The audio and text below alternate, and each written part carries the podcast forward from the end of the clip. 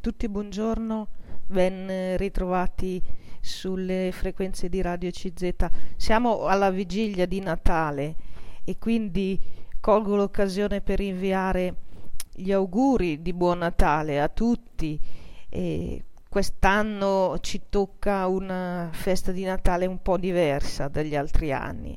Ecco, forse siamo più preoccupati, forse qualcuno si trova anche in maggiore solitudine, qualcuno si trova eh, magari in maggiori difficoltà economiche e tutti abbiamo insomma un contesto che, eh, che conosciamo purtroppo bene, ma forse ancora di più eh, vogliamo vivere e sentire la festa di Natale e anche mh, credo viverla insieme, sentirci vicini appunto nella festa, una delle feste più belle dell'anno, la festa di Natale.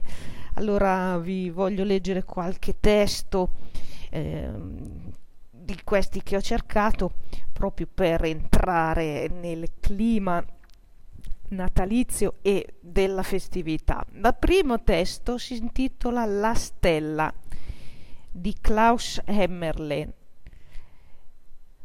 La stella non si è ingannata quando ha chiamato chi era più lontano, perché si incamminasse verso il Dio a lui vicino. La stella non si è ingannata indicando la via del deserto, la più umile, la più dura. La stella non si è ingannata fermandosi sopra la casa di gente umile. È nato là il grande futuro. Il tuo cuore non si è ingannato mettendosi in cammino, in cerca dell'ignoto. Il tuo cuore non si è ingannato non cedendo alla vana impazienza. Il tuo cuore non si è ingannato inginocchiandosi dinanzi al bambino di Betlemme. Ecco, chiudo le virgolette, questo testo è di eh, titolato La stella, Klaus Hemmerle, e eh, vi leggo ancora un altro testo. Qui questa volta Sant'Agostino, discorso duecentosette della notte di Natale. Poteva esserci misericordia verso di noi infelici maggiore di quella che indusse il creatore del cielo a scendere dal, dal cielo e il creatore della terra a rivestirsi di un corpo mortale? Quella stessa misericordia indusse il Signore del mondo a rivestirsi della natura di servo, di modo che, pur essendo pane, avesse fame, pur essendo la sazietà piena, avesse sete, pur essendo la potenza, divenisse debole, pur essendo la salvezza, venisse ferito, pur essendo vita, potesse morire. E tutto questo per saziare la nostra fame, alleviare la nostra arsura, rafforzare la nostra debolezza, cancellare la nostra iniquità, accendere la nostra carità. Ecco, chiudo le virgolette qui. Sant'Agostino, il solito acume e grandissimo mh, eh, capacità insomma di esprimere delle con accenti appunto molto molto lirici queste, questi temi, in questo caso della incarnazione, come spiegano i commenti a Sant'Agostino in questo caso. Ancora vi leggo un testo, una piccola poesia di Trilussa, questa volta si intitola La candela. E vedete qui il poeta che entra nell'osservare, nel descrivere cosa succede a questa piccola candela e la paragona alla nostra vita, quando tante volte ci domandiamo cosa stiamo facendo, cosa succede, come, come si consuma questa vita. Allora vi leggo la candela Trilussa davanti al crocifisso d'una chiesa, una candela accesa, si strugge dall'amore e dalla fede.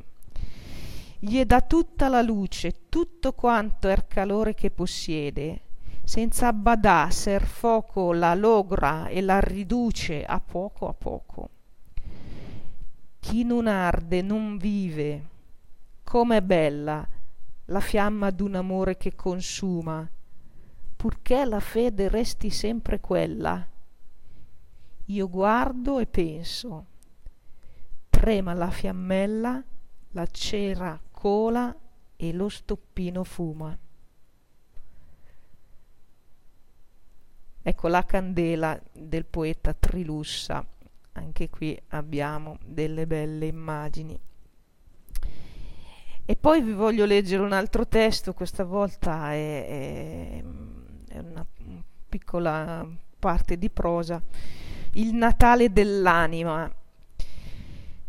Ci spiega eh, dove avviene questo Natale, e l'autore qui è Meister Eckhart, un mistico, un, uno scrittore, un filosofo di tanti secoli fa.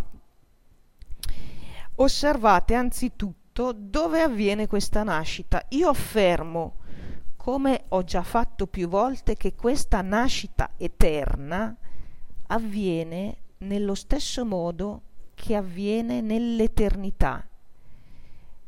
È una sola e medesima nascita, e in verità si compie nell'essenza e nel fondo dell'anima nostra, nell'interiorità dell'anima, dove mai un'immagine poté penetrare, né mai alcuna delle facoltà dell'anima si rispecchiò.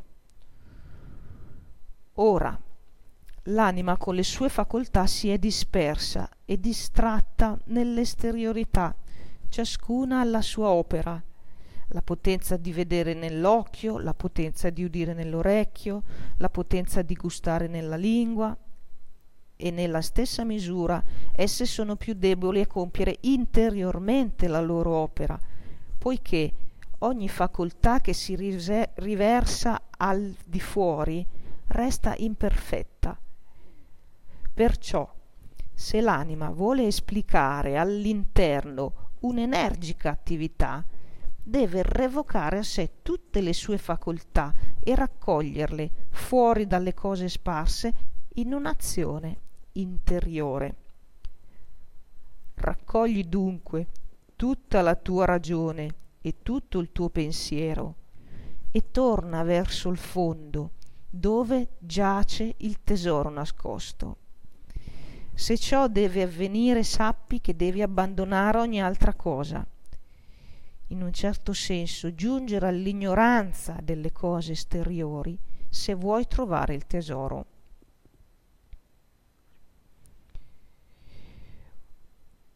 Quando un uomo vuole compiere un'opera interiore, deve raccogliere in sé tutte le sue forze, come in un angolo della sua anima, e allontanarsi da tutte le immagini, le forme esterne che lo distraggono, che gli tolgono le forze. Allora potrà agire e in quell'interno dell'anima tutto ritrovare.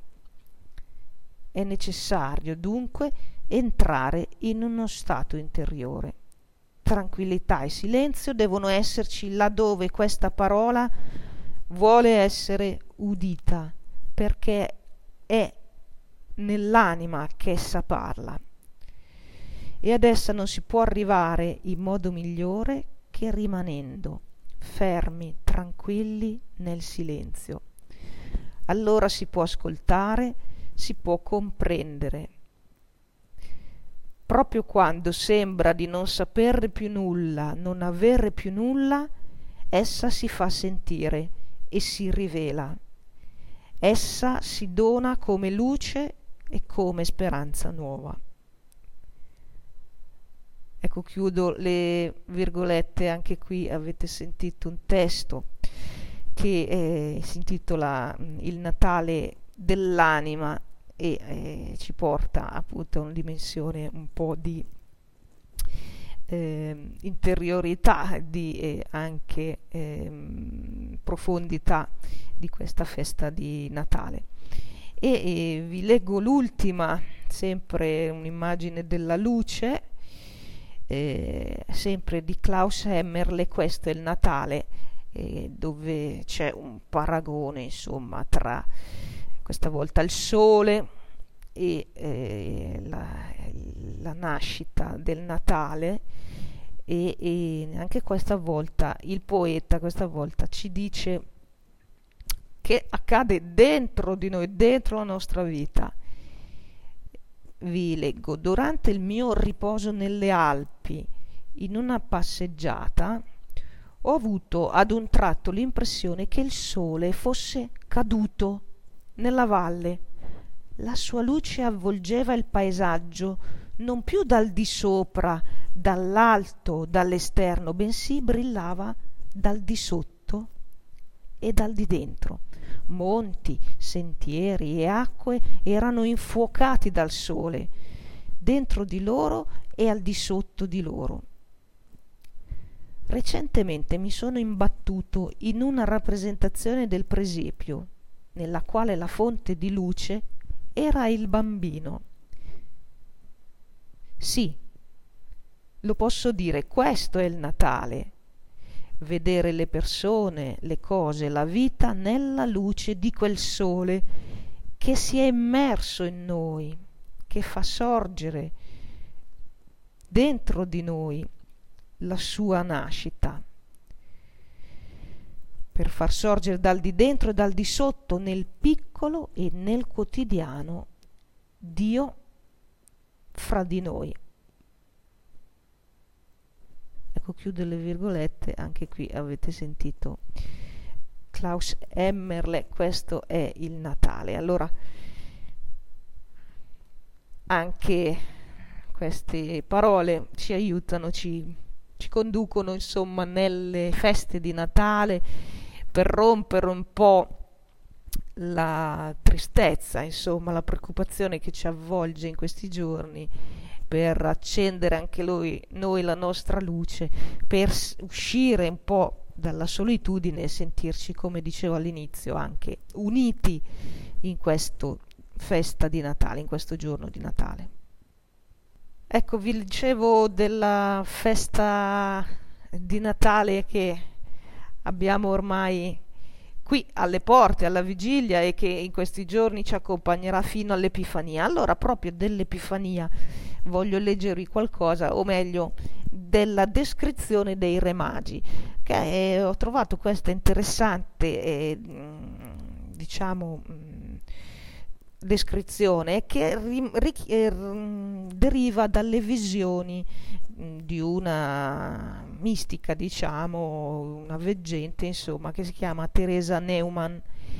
E, e, e qui mi sono fatta un'idea un po' più chiara anch'io di questi Re Magi, che noi consideriamo quasi, quasi una fiaba, diciamo, ma e invece ci sono, ci sono delle, dei dati, appunto, anche storici delle, delle loro personaggi, di come si fossero interessati della stella, la, la famosa stella cometa, di come si siano mossi, messi in cammino, con tutto un seguito di soldati, di servitori, di come il loro impatto sia stato così eh, diciamo Eh, forte con eh, il bambino di Betlemme, e come però l'abbiano riconosciuto e l'abbiano adorato. Allora vi leggo, in base alle visioni di Teresa Neumann, i Re Magi. Questi tre re, Gaspare, Melchiorre e Baldassarre, tramandati dalla tradizione ecclesiastica, sono nomi più o meno esatti.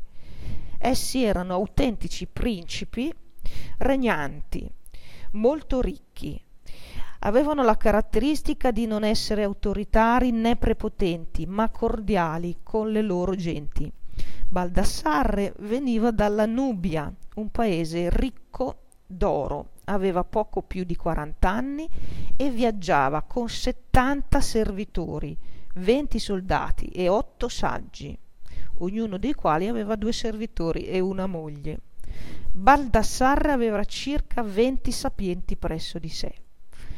Melchiorre veniva dall'Arabia, un paese ricco di messi e di spezie. Aveva circa cinquantacinque anni e aveva portato con sé circa quaranta servitori, cinquanta soldati, cinque sapienti, ognuno dei quali aveva due servitori e due mogli. E infine Gaspare veniva dalla Media, un paese ricco di incenso, frutta e resine, aveva circa quarantacinque anni ed era accompagnato da circa venti servitori, quaranta soldati e quattro saggi, ognuno con due servitori. In questi tre paesi veniva praticata con grande attenzione l'arte di scrutare le stelle, ciò in particolare nella Media. Erano state costruite torri alte di legno, appunto come osservatori per scrutare il cielo stellato. I principi tenevano ad avere presso di sé dei sapienti esperti nell'osservazione delle stelle. I magi, i giudei che vivevano nei loro paesi, avevano portato a loro conoscenza l'annuncio del vero Dio e del Salvatore prossimo, la cui venuta era attesa, in particolare la profezia di Balaam che diceva sorgerà una stella da Giacobbe. In Nubia la stella era stata vista già tre settimane prima della nascita del Salvatore da due magi che erano poi andati dal re e gli avevano raccontato di avere visto in cielo una stella speciale. Questa stella era di grandezza straordinaria, emanava una luce particolarmente forte. Aveva inoltre una coda speciale lunga e piegata verso la fine. Il re aveva quindi riunito i sapienti del suo regno, i quali non avevano saputo come spiegarsi il fatto per cui il re aveva inviato messaggeri al suo amico, il re Melchiorre d'Arabia, nella fiducia che lui ne sapesse di più.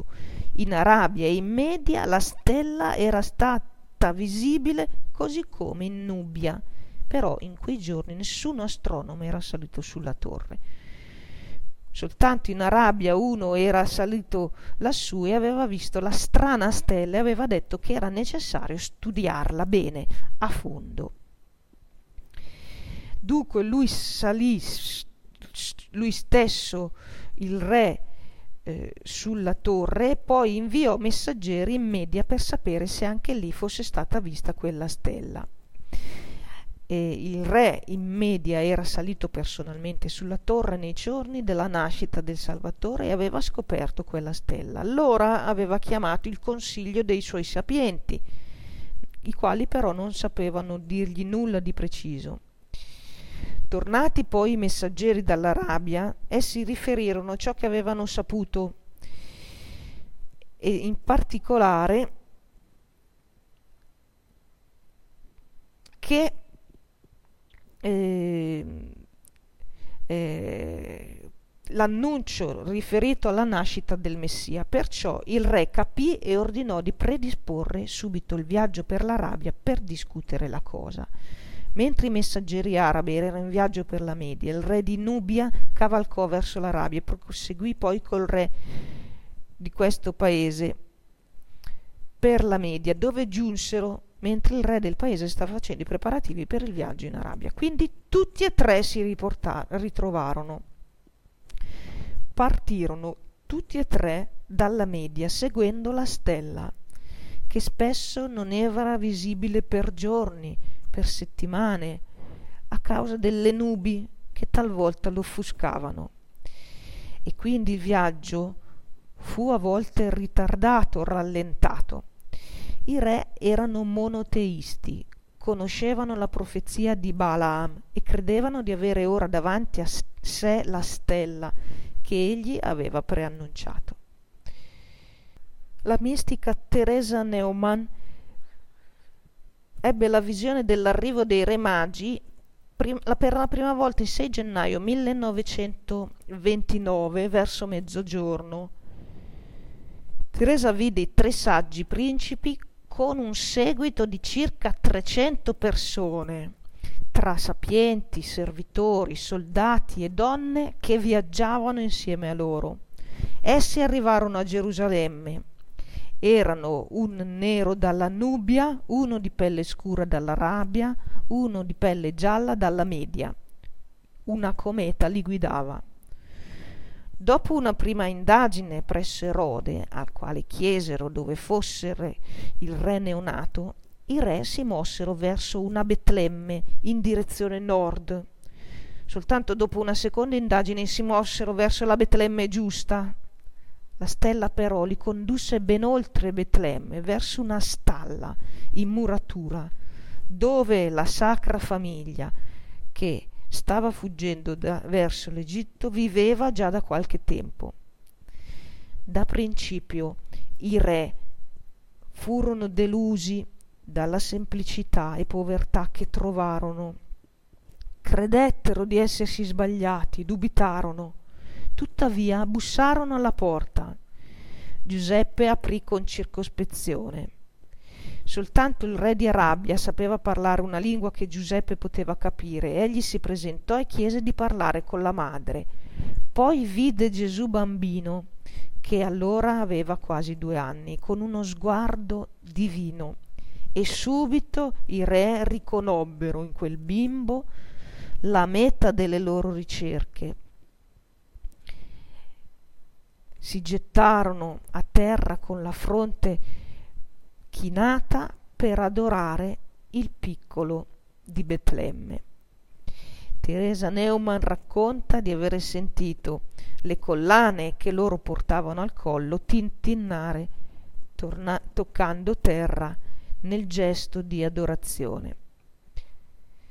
Poi i re, prosegue il racconto della visione mistica di Teresa Neumann, presentarono i loro doni, pregarono la madre di concedere loro di tenere fra le braccia il bimbo, vennero quindi accontentati.